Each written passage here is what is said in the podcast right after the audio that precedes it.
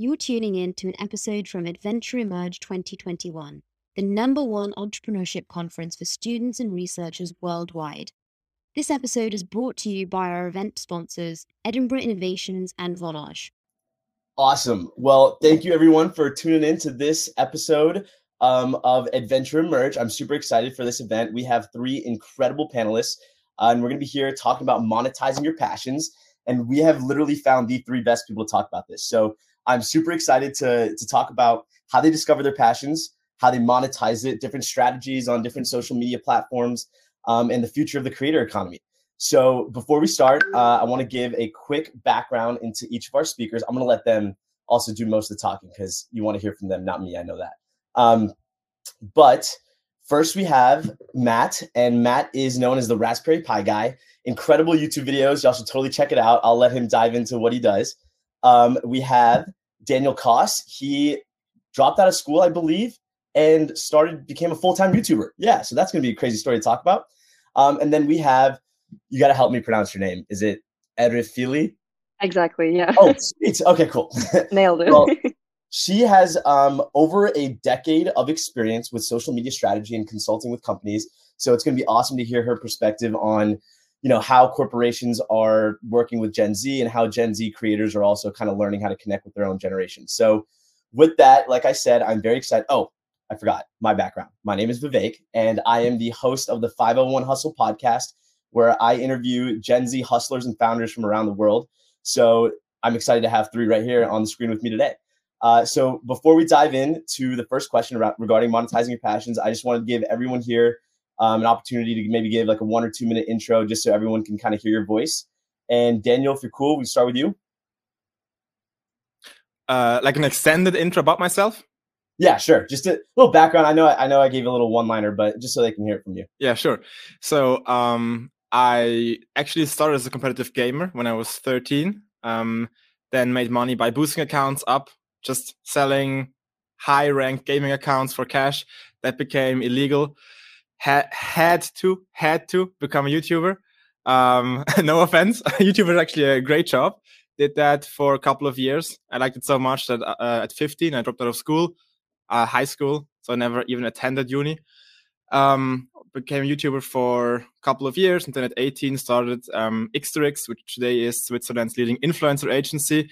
Scaled that company for six years, and now um, I'm the founder and CEO of Creable. Started the company one year ago, and at Creable, what we're doing is we we build software infrastructure for creators and managers to do all the boring behind the scenes stuff because I've been in this yeah admin game for 12 years and I realized that so many workflows are very very boring. And actually in order for people to do what they love they also need to have to spend less time doing what they don't love. So i do the boring stuff through software.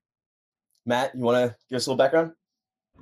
Yeah um, so yeah, so I'm Matt. I'm a final year computer science student at Edinburgh, um, and a- as you said, um, I'm known as the Raspberry Pi guy online. Uh, when I was uh, about 12 or 13, um, I came across this little a computer called Raspberry Pi. They're, they're sold in the UK and across the world now. They're like these $30 um, credit card sized computers. And that was actually the thing that motivated me to get interested in programming, um, all sorts of technical things. And so when I, as I said, when I was 13, I was so sort of motivated uh, and interested in this stuff that I decided to create a YouTube channel to share all of um, my kind of like adventures in computer science and Raspberry Pi. So that's why the Raspberry Pi guy was born. And so that became a YouTube channel over um, over the last you know sort of decade that's had something like um, over six million views now, like the largest uh, YouTube channel in this sort of like Raspberry Pi niche, and and yeah, it's been it's been cool. Off of the back of that, I published a book about um, getting sort of playing around with robots and Raspberry Pi, and and yeah, I've I've also interned separately at some some companies like Amazon and and uh, a startup called Arrival, which is an electric vehicle startup. So maybe we'll be touching upon some of these things later. Yeah, awesome. We definitely will talk about you know what it's like to work in a startup and how that might have helped you become a creator as well. Um, and then Erifili, would you like to go? Sure. So, hey everyone, my name is Erifili. I'm from Greece. I'm 21 years old. I'm based in London right now. Uh, I'm the founder of the Z Link, which is the first Gen Z led social media agency that helps brands market to our generation. So we've worked with Deloitte, Hearst, the United Nations, and mainly a lot of startups in helping them market to this generation. And um, alongside that, I work as head of social media at SafetyWing, which is a Silicon Valley based company that does insurance for remote companies. And uh, finally, right now, I'm uh, studying full time at Imperial College London for a master's. So, yeah, my work is mainly based around Gen Z social media marketing. Incredible. Well, thank you all so much for giving us your backgrounds. I'm sure the people in the audience now understand why I was so excited to talk to you all. So, thank you again for being here. And I want to start off with so, you know, we're here to talk about monetizing our passions. And the first step to monetizing your passion is obviously discovering your passion. And you all have, you know, I would say are in a special case in that you discovered your passion quite young, um, but you actually took the next step to cultivate it and to try to create it into a business and make it part of your identity. So I think a lot of us, you know, we know what our hobbies are. Or growing up, I kind of had a sense of a, you know, an idea of what my passions are. But what was that process like?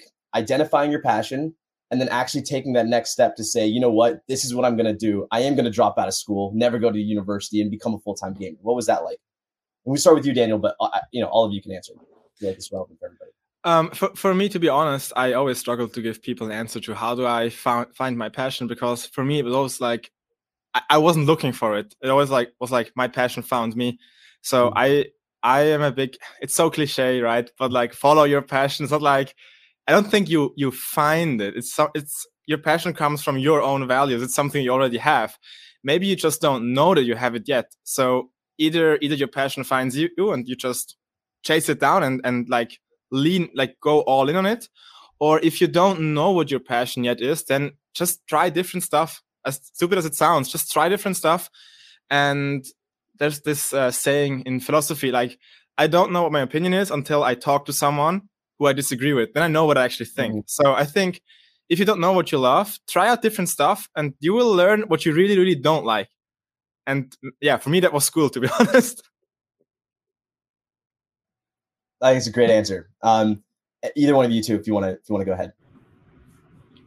Um, I, I, can echo a lot of that. I'm actually um, Chris Hadfield is an astronaut who was on the International Space Station, and I once listened to a talk by him, and he said something like the greatest gift that you can give someone is a passion, and what that means is that essentially it's kind of like by chance or whatever that people's passions develop. And so, as I was sort of saying before, mine was just sort of ha- happening to stumble across this little um, computer that was being launched and was going to be super cheap, and that really interested me because I was uh, I was 12 with like pocket money and I wanted to have my own computer. Um, so yeah, so so I would I really echo what Daniel said that like just spread your sort of like base as wide as you can. If you are kind of like feeling for like what you're interested in and stuff definitely does not hurt to try as many things as possible. Um, university is a great place for that but there are very um, uh, you know plenty of you don't have to have any sort of formal structure around you to try out a, a whole host of things. And then sort of once you've kind of discovered that, you can think about ways that that kind of passion maybe will overlap with other areas. So for me, it was being interested in computers. Uh, and then also it overlapped with the fact that I quite like teaching people about things because it's a great way of sort of getting under the skin of a topic, right? Is to teach it to someone else. But then that also overlapped back when I was sort of the age where I was starting my YouTube channel with a like a newspaper article that I glimpsed that spoke about creators making like six figure sums on YouTube um, through advertising. And so all of those things they kind of overlaps, right? I have my passion, I have the fact that I like to teach people, and I, and you have a business opportunity to make a little bit of money on the side. And if you have like you can imagine there's like this big Venn diagram. If you are able to do that little thing in the middle, then that's amazing. Um, I'm not saying that that's super easy and everybody can just do it like that, but with a little bit of um, exploring and with a little bit of kind of like putting your feelers out with different things, then you can definitely find that for I reckon pretty much anything. No, I I, I love that. I um I think one of the main things that I've discovered with people like trying to discover their passion and with me with my podcast, I think what you hit the nail on the head right there, which is what are all the different values or maybe sub passions that will intersect to kind of create this big one. And so for me, just to share real quick with podcasting, I love meeting new people. I loved having just open conversations with no judgment, just to learn another perspective. Um, and I loved like networking and I loved my voice. That was the other thing is I wanted to learn like what my voice could do. Like I didn't know like like I didn't I wasn't like oh I want to go talk and be a big speaker, but I was interested in like how our voices can be funny, how our voices can be empathetic, how our voices can like engage in a Q&A. And so that was very curious like interesting to me. And so I think for me like those are the different values or curiosities that kind of intersected for me to to discover my passion for podcasting. But Erifili, I'd love to hear uh, you know what led to led to you discovering that you really want to help companies with um, the Z-Link. So, one thing that I definitely agree with from what you said is that you first have to find like the the smaller things that are kind of like your sub passions. I don't know if we have a proper word for that, but things that make you get into more of a stage of like flow and for, like not feel the passing of time as much. So, the things that you truly enjoy doing in a position or in your work or in anything. And uh, for me, that's also just like meeting new people and connecting and having interesting conversations and like working on interesting problems. So I'd say that from that, I would define my passion more as entrepreneurship in general rather than as like social media marketing. Yeah. And for me, doing what I do in social media marketing for Gen Z is a way to solve one big problem, which I enjoy the process of doing. And, you know, I enjoy the people I meet along the way and like um, getting to to engage with so many trends all the time and being like a fast paced space in general as an industry. Um, so I just find it very exciting. Um, and uh, yeah, that's why I'd say that to find your passion, I think the key thing to start with would be to identify what things make you um, feel like you don't realize the passing of time and that you could do and doesn't feel like work and then find a way to combine all of these things into something that makes sense something that you can turn into a job something that you can monetize. Yeah i love what you just said about uh, you're more you're more you're more passionate about the process of entrepreneurship versus the literal thing of social media marketing.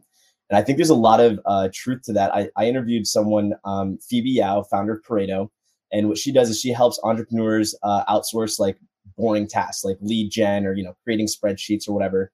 Um, but her hobby isn't necessarily you know doing those tasks. It's her process and how she accomplishes those tasks. So what she does is she hires um, an entire women-led team and she trains the next generation of women entrepreneurs. And she does that by giving these women the tasks that are being outsourced to her company. And I think that was the first time I discovered that you know your passion doesn't actually have to be the thing that you do, but it can be how you do it and the process that you go about doing it. So I think that was a great piece of advice. Um, the next thing I want to go into, so first there's like internally a self-reflection, self-awareness process that you got to go through, right, to discover these passions and then to, to decide to, to embark on the monetization strategy. Um, but I think the other thing after the self-awareness process of discovering your passion is then going out and and you know creating. Uh, but I think a lot of times, and I think a lot of us think about this, but I don't think it goes. It's not talked about as much, which is that like fear of judgment or that fear of creating your own path and not really having too many people to copy or look up to or maybe even feel like you have enough advice or support. So what was that like to become a creator to embark on that entrepreneurial journey not knowing if like you were going to get full support or not knowing exactly where it was going to go? Um, and was there that fear of judgment that you had to overcome? And if so like what helped you do that? And we start with anybody uh, I, can, I can go. I, I mean, I, I set up my YouTube channel when I was still in secondary school. So I definitely kept it under wraps for a while. And then I'm pretty sure I did get mocked um, when it sort of did come out and somebody discovered my YouTube channel. So definitely, if you're doing something different, if you're doing something new that like other people haven't done, especially if you're sort of trying to define your own niche, then then sure you can you can face a little bit of like mockery or whatever. I think the um, the the the way that that is sort of combated is just like sheer love for what you do. Um, if you know that you are sort of building a even at the very beginning a very very small online community where people love computers or they love uh, video games or something like that, then that's very sort of empowering. And um, yeah, that's definitely like the the the thing that kind of like drives you and stuff. Like getting your first few subs- for me on YouTube was like getting my first few subscribers, and then um, you kind of get like a, a, little bit of a, an online community, which is which is really nice and, and very supportive. was the same for me. I also definitely got mocked for my first videos, uh, but to be fair, they were really bad. Um, so yeah, I had had four channels, uh, and the main reason for that was that actually my first videos were so bad, I was afraid um, I didn't have my adult voice, so I had like this very embarrassing um, little guy, very female voice. Um, I think most viewers thought I'm a girl, and then I had these these huge big black borders because my rendering settings were wrong, um, and I used my mic the wrong way around. I spoke into the wrong side of the mic for a year until a viewer said, uh, a viewer was kind of like a sound engineer told me like, that sounds wrong. What are you doing? Did you say and, a uh, whole year? Yeah, yeah, yeah. At that point, I had over 100k uh, subscribers. I was still uh, abusing the mic, um, and yeah. So basically, my advice here is just get started. Like, it's not you, you're not running the risk of of publishing bad content. This is a guarantee. Like if you're going to do it, you're going to suck, period. Like that's it. So now you can either accept that and just, I mean, it's like always, just get started, do it. And then uh, I told you that before. Be like, uh, I believe there's a, the audience has the power to to auto correct all your mistakes because trust me, whatever they don't like, they will point it out. If your sound quality sucks, I mean, I learned that my sound quality sucks through my audience. I learned that my rendering settings are wrong through my audience. I learned what types of content they like and dislike through my audience. So just do what you love. And the stuff that you are bad at, the audience will let you know. Trust me. Like they're very direct usually. I'm not a creator in the same way as uh, Daniel and Matt, like in my case, um, because like the nature of what I do is quite different. But uh, I guess the closest I can get is from the fact that I do get to create content for like a large variety of clients all the time that can be in very like completely different industries with completely different audiences. Um, so that's the closest thing i have to that experience. But um, also in creating a, a company itself and something of your own i'd say that as the other said too the single most important thing is to just like ignore because you are going to have like insecurities and uncertainties when you're starting out. That's only natural and uh, yeah the best thing is just to ignore that voice. Make sure that if there's something to learn there take it improve but just get started basically because you know you can get stuck in the stage of trying to perfect everything before you start for ages and let opportunities pass by but there's truly no point to it because you'll learn much better by doing than by waiting and observing and wondering how you can improve in advance. So yeah just get started I think that is that whole, you know, the whole Nike's like just do it. It's like very simple, but I think there's a lot of genius to it. Uh, I remember I was talking to a mentor of mine and I was, you know, I was like, I don't know how to do this. What do I do? How do I do it? He looked at me and he was like, you're just comp, just do it. That's all you have to do. Like you're sitting there complicating things in your thoughts with your, you know, the fears and the judgments. And all you got to do is go out and take the first step and do it and learn. So I love that piece of advice as well. Um, I got a question for Daniel and Matt, and then I got one for you at, Erifili after that. Um, Daniel and Matt, I want to talk about uh, the monetization strategy from YouTube. And Daniel, you talked about how you know there's your your audience is going to not hold back when it comes to feedback, and and you're engaging with the audience.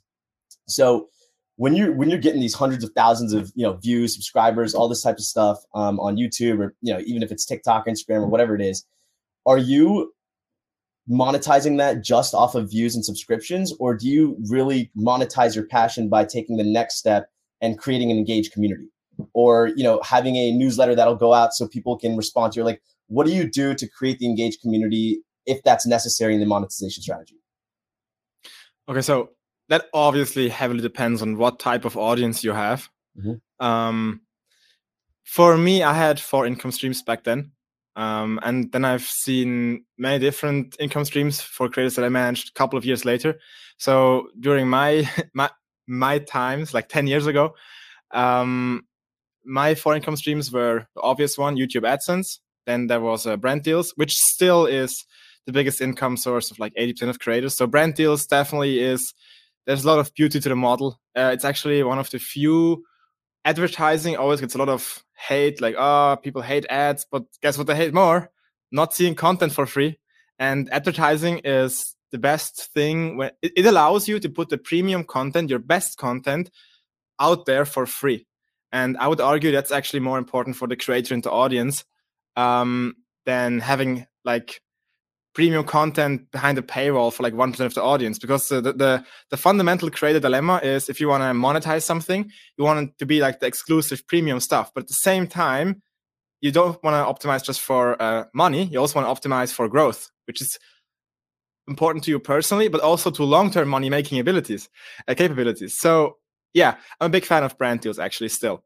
Then i had uh, merch which I'm sure that every YouTuber has dabbled with or played with a little bit. Usually it's, I would say, a bit ego driven and you copy it from other YouTubers. Most of the time, not a great way to make money. It's cool for community building, but not necessarily the best way to make money. Um, actually, a very, very big cash cow for me personally back then was I, I, was running my own Minecraft server with an entire team where you could buy um, premium subscriptions or like VIP access that will cost between 10 to 29 dollars per month. It was like a it was like a minecraft server vip access as a service. So it was a beautiful model and something that works really well. Um, there were a lot of similarities back then to crypto communities nowadays. Um, and then later something that's kind of starting to take off now or has been taking off over the last five years i would say is uh, creator ventures or like own like creator products. Uh, if I go to the store right now, I can see multiple products that are actually promoted mainly through big creators. You can see that with like um, the McDonald's meals that are featured by uh, what is it, Travis Scott. Uh, there, there's like um, Kanye shoes, like all these creator products with traditional celebrities. This is obviously also happening. Oh, obviously the big one would be Kylie Cosmetics, was big in the headlines everywhere, which is making like uh, first self-made billionaire. Um, and yeah, that's also working with with with smaller creators. Like you don't have to be the next Kylie Jenner, but you certainly need a certain size. I would say typically around 500k subscribers on YouTube this can become a really good business. It will take you approximately three years to to uh, break even, and from there onwards, it can very quickly become a yeah seven figure business um, every single year. But again, usually what, from what I've seen, I've also launched two of these creator ventures myself, uh, like four creators that I've managed.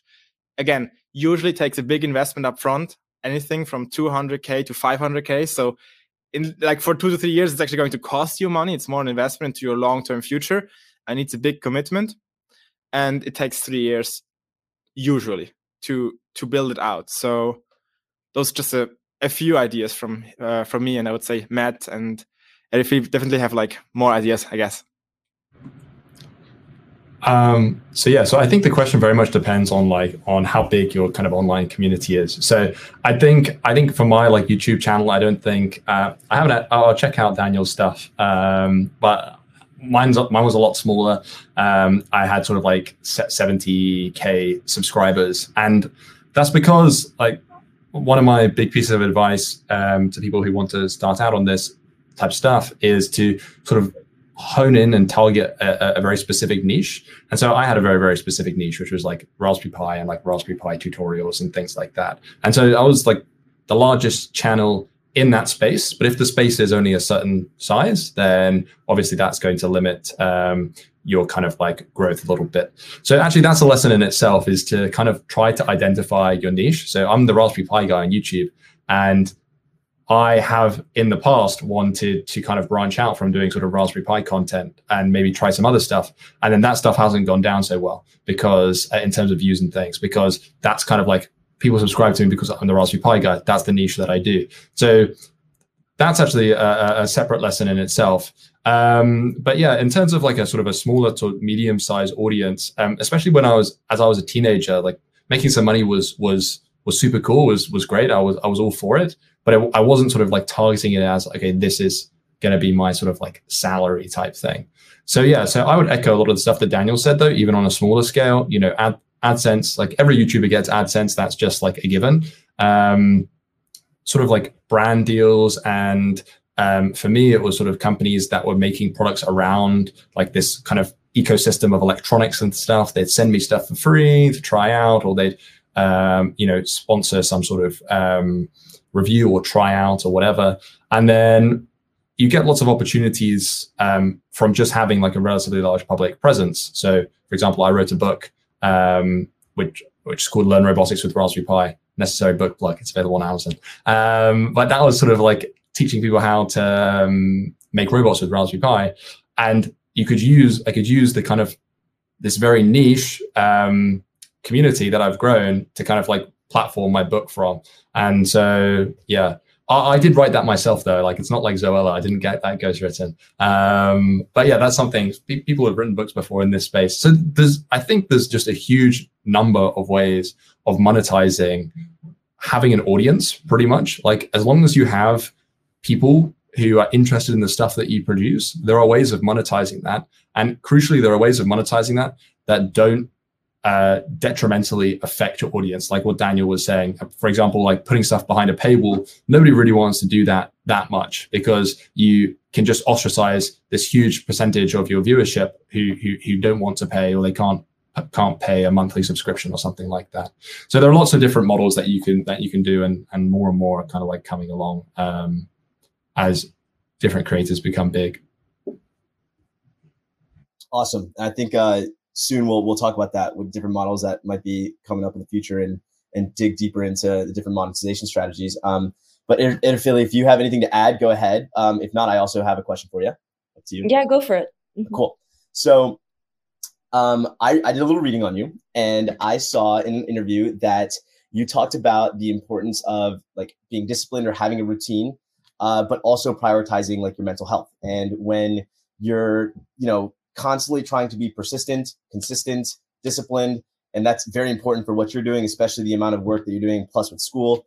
Um, how do you balance all of that stuff and the consistency that it, it takes to, to become successful to a certain degree versus prioritizing your mental health and making sure that you know you're not burning yourself out that's a great question, and actually, like something that um I've become very passionate about recently because um, I think it's a thing that is constantly ignored in entrepreneurship, and people tend to just like glamorize overworking and burning out, and it's a very toxic space if you're not looking at the right people.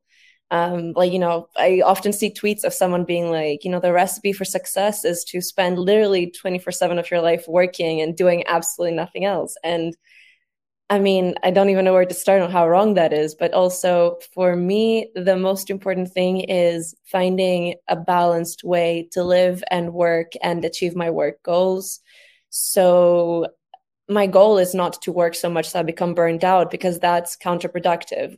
So to be productive, you simply need to also be taking care of yourself.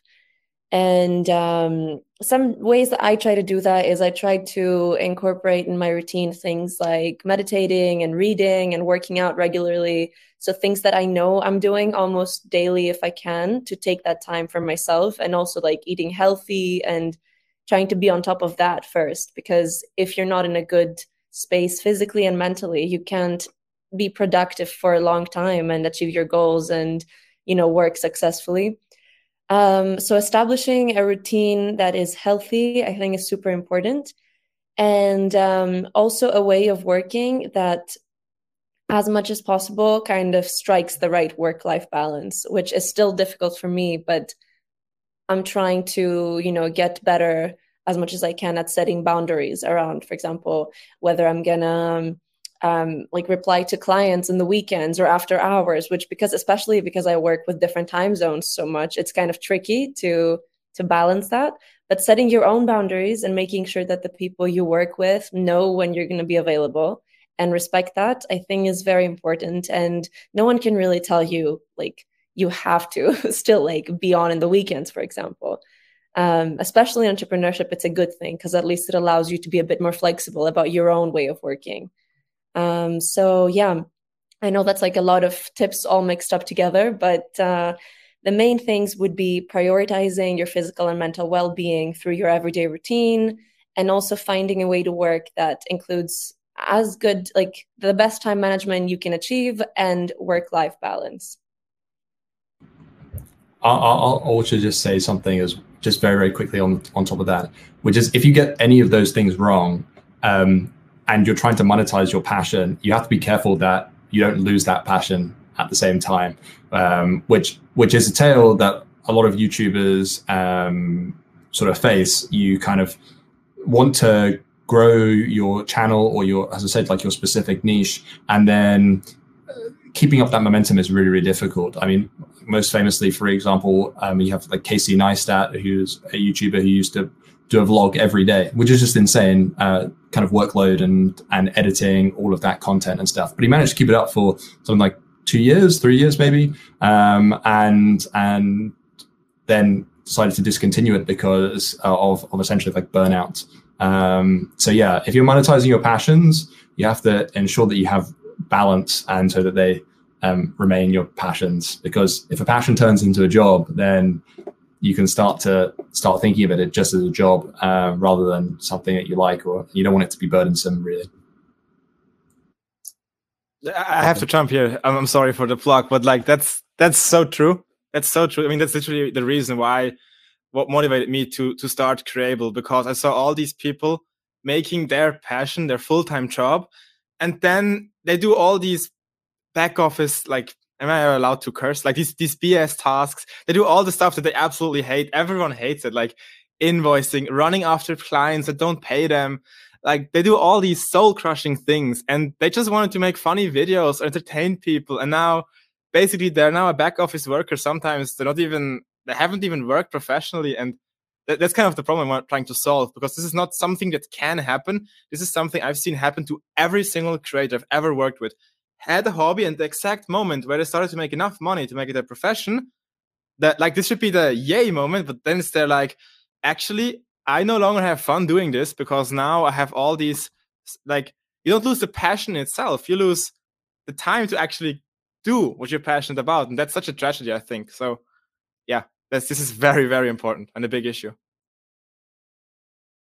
I appreciate all those insights. I think Erifili you hit it like perfectly which is we uh, seem to society idolizes the grind, the hustle, the the Gary Vee's energy and attitude and all that type of stuff. So yeah, I know um, prioritizing mental health is extremely important. I'm glad that we all got to talk about it because um, I think that's also very important to to recognize. This is monetizing your passions. This isn't how to take your passion and turn it into a job. It's different, and I think uh, you guys made it very clear as to as to how we can distinguish that in our head. So I appreciate that. Um, and I want to talk about how uh, with Matt Erifili, uh, particularly, how you know you discussed you, you don't want to focus so much on making money that, that you're going to lose your passion, right?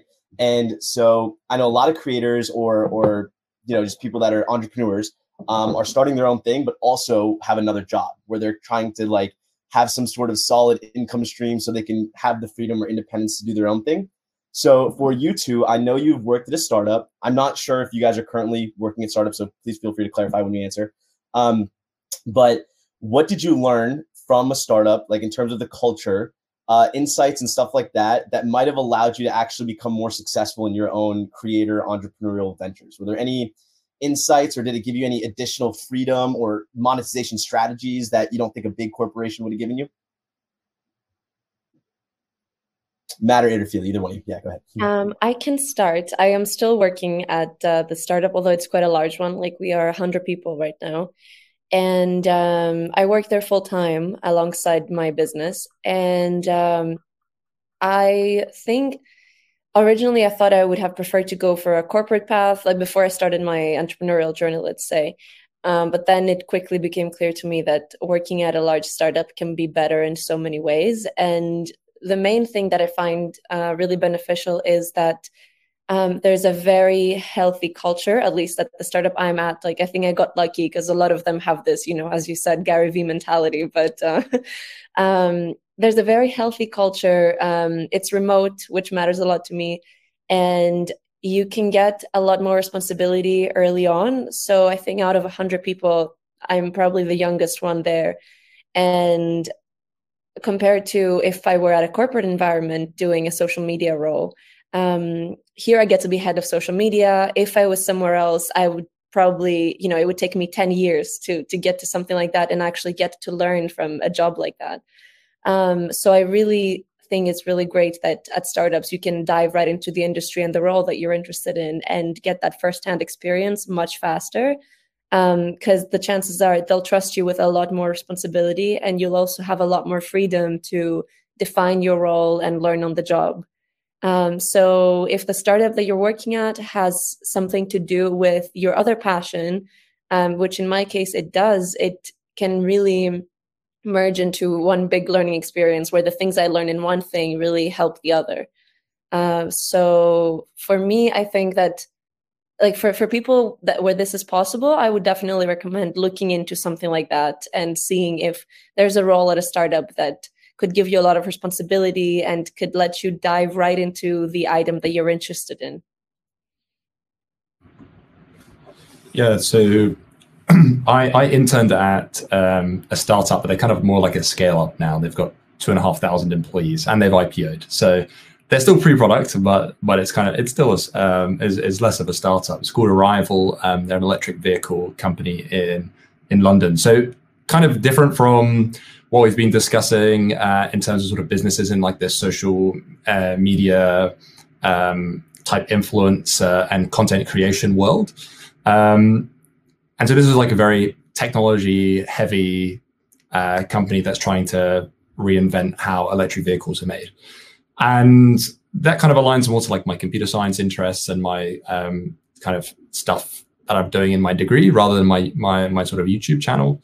But I think there's still something that can be taken away from that. And um, it's kind of to echo what was just said about like, if you're in a smaller environment, um, then you do have some chances to to to take on a bit more responsibility and it's really interesting to kind of like to to to to see how things scale um, especially when you're going from like a an early stage business to um, you know like a medium to to to, to like a proper full scale company um, yeah it's really interesting to see how things scale and and that's something that big corporations, um, I worked at Amazon previously, uh, they had that, right? They had that when they were started, which was like 20, 20 years ago or whatever. So yeah, so you can learn a lot. I, I, I not that's not to say that you don't learn a lot also in in, in a big corporation. It's just very very different um, kind of stuff that you, that you learn, and th- there are pros and cons of both. And yeah, they they but it's interesting, and I think that it's definitely worth um, trying out if you ever have the opportunity. If if you're interning at places or something like that, then if you can try working for a big company, try working for a startup, um, and pick whatever works best for you, essentially. Yeah, I'm gonna echo what you guys said too. I think uh, I'm currently working at a startup as well. There's there's only four of us, so true startup. Um, and we uh, the amount of things that I've learned from the startup in terms of like like basics, like how to use Canva or how to make a good deck or how to create a sales script, like little things that that uh, I don't necessarily think I would have had like the, the independence or freedom to take on and, and, and learn independently in a bigger company. And I've I've direct. It's funny. I actually talked to my CEO two days ago about this about how everything that I've learned at the startup is I'm now directly applying into what I'm doing, and and it's it's it's very obvious um, to me how how much of an impact and influence that that my team at the startups had. So I think um, yeah, it's pretty great advice. I think I think there's also things to be said about going to a larger company first and then going to a startup or something like that. Um, but I think you know it's it's nice to offer the perspective of starting at a riskier job. I think first. Um, so next, I want to get into. I want to talk to you, Daniel. I know we talked uh, before this a little bit about some of your like unique, interesting um, YouTube tricks and hacks to get more subscribers or views, and so I wanted to open up the floor to any all three of you, um, but especially you, Daniel, because we talked about this. Any uh, fun tricks and and hacks to get more subscribers or followers or views on YouTube? Okay, so there's obviously always a, a playbook that's being rewritten every single day. Um, so, but what I used to do back in the days was, again, so this was like 10 years ago. So what I did, that was back in the time where you could add links um, in YouTube comments, and YouTube comments would get shown just based on number of likes. So a very simple one was I was one of the first comment spammers. I would just uh, create 100 fake or 99 fake accounts uh, put like put some use a fake account with a cool name, like I don't know, like Max the cool guy or something like that, and then we'll be like, hey guys, this is a really cool video on some popular videos, and it was like But you know what? I think actually this video is even better. And there would just be like a very cheap advertisement to my own video. And then I would go to all my other fake accounts and I would just grind it out and just upvote the comments. So that way I got like a link to my channel my videos as a top comment under like hundreds of top ranked videos with millions. So I, I got, I got literally got like millions of views that way. Now, obviously YouTube at this point, because it, it worked so well that, that it, it became such a obvious strategy that everyone copied it and YouTube comments basically became useless during a certain period of time. So obviously YouTube has fixed it at this point. Um, another thing that many people did, so you could um, what you could do is you could just copy someone else's video title one to one into your tags, and then your video would always be recommended next to that video.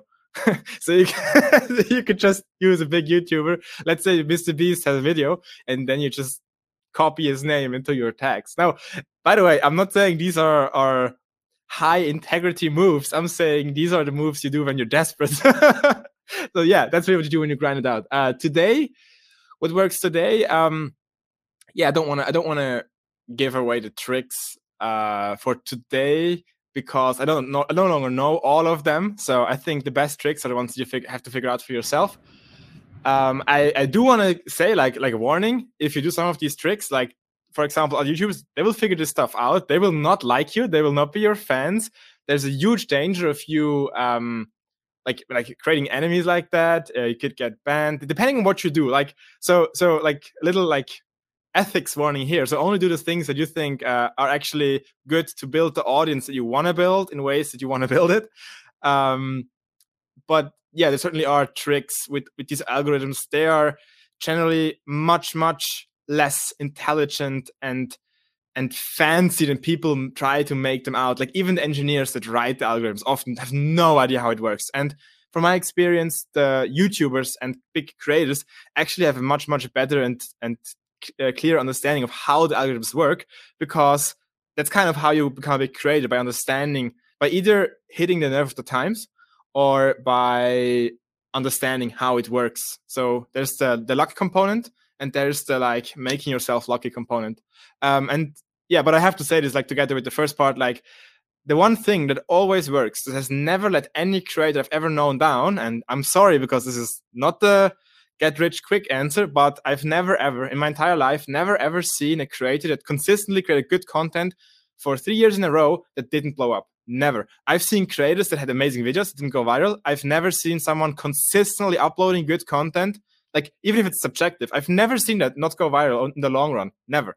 So create good content and it, it will actually work out for you. I strongly disagree with everyone that says like, oh, you're too late. Like I don't care about which platform.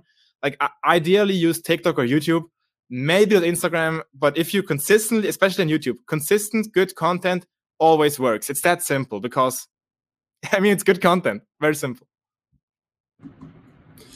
Uh, yeah, no, Daniel. Some of the things you're saying are really funny because I they kind of triggered some memories of me doing similar things in terms of like shameless self promotion under other people's videos. I was hoping videos. we get an ethical answer from you, Matt. yeah, yeah, I'm afraid not. I mean, I have, I think I have a slightly more ethical one as well. Like when I was growing mine, um, as I said, remember this is like quite a niche. And so like Raspberry Pi, they actually had their own forums on on their own website. And so often people would ask questions like, "Oh, I want to do this, this, and this. How do I do that?" And then I would create a YouTube video or something for these sort of popular questions that were being asked. And then you'd just be able to point them to this YouTube video. And I, I built up quite a big, um, quite a lot of my original subscribers from from that. So yeah, so it very much depends all of this is super decade specific and super year specific and even like some, youtube is changing so much nowadays and other platforms are changing so much like it becomes month to month specific um, you know scaling a youtube channel 10 years ago w- when i started in like 2012 very very different um, to, to nowadays a, a lot of people say oh now it's not possible or whatever uh, which i don't agree with and I, and I would agree with um, what daniel was saying that essentially you have all of these tricks and if you can find, if you can figure one out and it works for you for a while, great. But then the thing that is just present throughout um, since the birth of YouTube to to, to now, and, and and all of these sort of um, apps and platforms is just consistency. Um, as long as you're consistent, uh, good things will good things will happen. Um, and if you can use some tips and tricks to accelerate that and, and be a catalyst towards getting a few more people on your videos, whether that's like posting links to them, shamelessly self promoting, getting people to retweet you on Twitter, something like that, then great. But yeah, consistency is just the key. Um, and I think that's even seen in YouTube. In YouTube analytics, I haven't uploaded a video in a while uh, because I've been very, very busy with like uh, university and things. Uh, like YouTube analytics hates me right now. They're, they're constantly like telling me, oh, you know, your subscribers want to see this or whatever. And and I think consistency on these platforms is the thing that's rewarded the most. Thank you for sharing that. I think, uh, like we talked about earlier, um, mental health is important, and so is consistency. And I think finding that balance is, uh, you know, what makes you all such incredible creators. Um, and Erifili, I wanted to ask you. So we asked them about tips and tricks, like you know, growing their YouTube and stuff. Um, but I wanted to ask you some of your tips and tricks when it comes to developing a social media strategy, whether it's corporations trying to cater to Gen Z or you know, I'm a Gen Zer with a podcast and I'm going to put it out on Instagram. So what are the strategies and things that I need to consider? Um, so I'm going to let you, you know, I'll let you answer the way that you want. But I did read that you talked about that the the key to creating a successful social media strategy is to be community driven, modern, and authentic. So I was wondering if you could break down those three words and then any other adjectives or descriptors into what makes a good social media strategy. Of course, of course. So yeah, um, first of all, to break down being community driven, uh, that includes what Matt and Daniel also said. So understanding what your community wants to see and producing that good content consistently will help you grow organically in every single case. Um, so that's always a good strategy to go. So you need to know your audience very well, know where they are. So which platforms do they hang out on? What online communities are they parts of? And what do what content they engage with? And uh, understand the types of content that clicks with that click with those people. And then start producing that consistently in good quality and targeting those people while also incorporating interactivity and engagement as much as possible in the content you create on social media. So um, for example brands that just talk at you and don't really try to talk with their community, if that makes sense, don't succeed as much. Whereas brands that understand the power of conversation on social media and of allowing their audience to uh, talk to them and share their feedback and just like co create the brand with them, um, that's the way forward. And then when it comes to being modern and authentic, by modern, I mean uh, staying on top of all the current trends in social media because that's just the nature of social media as an industry you know? So if to have a successful social media strategy i mean especially on tiktok but also everywhere else um, you need to know the trends week by week know how your brand can jump on them straight away. And you've seen brands that back in the day you might have thought they don't have any um, for example, that they wouldn't have any potential to create a strong social media strategy and community such as like airlines or I don't know, Duolingo. And now they're doing TikTok so well just because they're jumping on all the random trends they can find. And it's really clicking with Gen Z because it's content that they don't take too seriously, the brands themselves. They understand that people on this platform want to see kind of like fun, lighthearted content. And especially when it comes from a brand, there's an added element of like, it makes the brand seem cooler that they're okay with making such content and they don't really care to be super corporate and serious. So that always wor- works really well and also creates the community. So also helps the community part of the strategy. And finally, being authentic, I think is just a mix of all those things and also um, making sure that at the heart of your social media strategy is just um, showing your your brand's actual values and um, targeting the people that can best connect with that. So not just copying your competitors or jumping on a trend in the exact same way as everyone else, but trying to to make that more personal and to put the brand's personality and values into all of the social media content you create where possible. Um, because that because that's what makes a brand stand out at the end of the day. So yeah, these are three key things that we always do try to to incorporate in every client's social media strategy. It's not always easy. Um, not you know brands in some specific industries have it much harder because they they're not industries that have much power for like creating content but i think if you're creative and open to ideas uh, it's always possible so yeah i think actually it's great that you brought those three like parts up because uh, it really helps me also structure the answer i think. Yeah of course. No of course. It was it was your answer that i was just copying and reading. It was a great answer. Yeah That's but i'd forgotten about it you know? good, good. Um, you're talking about the you know the way that companies are doing the tiktok like trends and stuff. I don't know have you guys seen all the the squid game like tiktoks? Like the red light green light? Yeah i feel like that's the new thing i've been seeing. So i thought that was pretty funny. Um but I so we got to wrap up soon. So I'm gonna ask two quick questions. Um, so we got to go a little fast. Daniel and Matt, um, this is a very broad question, but because you guys are the experts, I'm gonna ask it broadly and let you interpret it the way that, we, that you want. Um, but where is the future of the creator economy going with regards to either monetization strategies or current issues that creators are facing now? I know, obviously, Daniel, that's why you started your company. Um, wh- where do you see the creator economy going and what's going to become possible? Uh, I'll keep my answer short. I, I don't think I'm not sure if this actually answers the question, but I, I don't think the creator economy is a vertical or a new industry. I think the creator economy to me is much, much bigger. It's a societal change. It's a change of power dynamics. It's the it's the movement of power from institutions to individuals across industries. So it's yeah, that that's what I think the creator economy is. I don't think it's people making online content.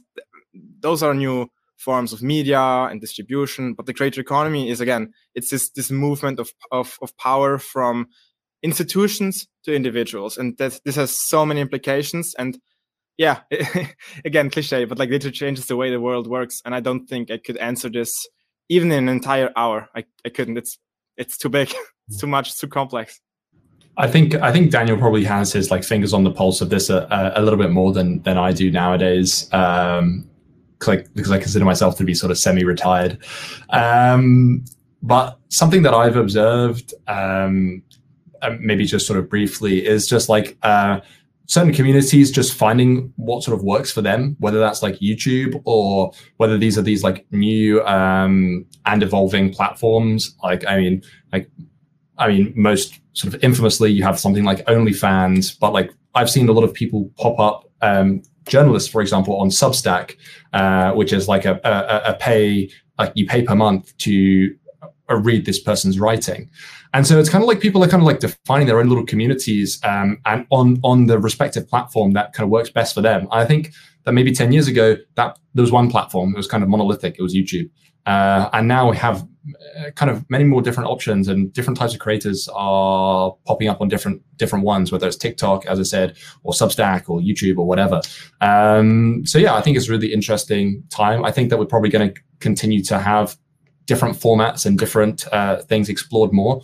But I think Daniel's probably right that kind of like the underlying stuff and the underlying sort of economy and creators creating things is like here to stay and um, and and will and will continue on, but maybe just in some slightly different forms. I actually I'm not very happy with my answer because it's such a non-answer. So let me give two actionable things. First of okay. all, it's it's what Philly said. It's there's a big trend where we're going away from just views, views, views, views, views. Actually, this is just a summary basically of what YouTube said. So number one, back in the days, it was all about like top of funnel, like how many people do you do you reach, views, like those the big numbers. Now it's much more about the quality of the connection. So we're going from audience to community. That's that's a big big change. Number one, which is happening right now, but it's going to be, get much much bigger. I think On Deck is an example, uh, Edventure is an example, like clear communities. And the second thing is also what what Matt just said is um, the way how I would um, kind of frame this is we're seeing uh, a move because the internet is getting bigger, the creator economy is getting bigger, bigger, bigger. What we're seeing is a segmentation between platforms from the monolithic, like you have YouTube or you had like YouTube and Facebook, to a segmentation of platforms by interest. So, for example, you do no longer go on Facebook um, or on LinkedIn because you're old. You go on LinkedIn because you're about you want to. It's it's about business. You go on so your interest decides where you're going it's no longer like your your sociographics or your demographics it's it's who you are as a person it's much much deeper i, I love that answer um i think that uh that it's going to be very interesting to see where it goes. And like you said, Matt, there's like all sorts of different platforms and, and communities and things popping up. So who knows what's going to happen or what's going to be there in the next year or two. Uh, so I'm excited and thank you all so much for joining us to talk. I have one more question that I want to wrap up with. We got to do this quick because I'm not sure if we're going to like kick off or what. Um, but can everyone go around? We'll start with you, Erifili, and everyone go around. I want to hear like your one sentence, like why. Why is you do what you do, how this why has helped you overcome that fear of judgment, and how that why led you to actually say, I'm going to monetize my passion. So, what is your why? Um, and then any ways that we can reach out or connect with you, whether it's like your YouTube channel or your Instagram or whatever, if people want to reach out. Um, I don't have as much of a defined why, like a mission in what I do right now, rather than the fact that I think that I really enjoy learning new things and connecting with people and also solving problems and being creative. And I think that entrepreneurship and the industry I'm in really helps me do that. So right now, you know, I'm just trying to combine all of the things I like doing while helping people, working with interesting brands, um, and also um, one thing that I'm really passionate about is promoting entrepreneurship to Gen Z and to the Gen Z community that we have as the Z Link. Um, so entrepreneurship resources and all of that. Um, so that's at the core of what I do, I would say. And uh, I think if you also you also asked how does that help us overcome the fear of judgment? In my case, um, at first, like when I first started, as I think happens with everyone, it was a bit more difficult to not pay attention to what everyone was saying about what I'm doing and to everyone's opinions. But later on, um, it becomes very clear that uh, unless you're taking advice from people that have been where you want to be, it's not valuable advice. Or, like, you know, if someone's just giving their unsolicited opinion and it's negative or judgmental, there's nothing that can offer you. So you're best off just ignoring it and understanding that that doesn't say anything about you or your work. Um, and uh, yeah, finally, about where people can connect with me. Uh, do feel free to connect with me on LinkedIn. I'm always happy to chat. And also, I'm very active on Twitter. Um, I can send it in the chat because I'm always happy to connect with people there as well. Awesome. Daniel? Um, my, my, my why is very nerdy. So I'm all about accelerating human progress. As nerdy as it sounds, but basically, I think that kind of takes care of pretty much everything. And when it comes to connecting, um, yeah, just Daniel Koss on either LinkedIn or Twitter or Daniel at creable.io via email. Awesome. And Matt.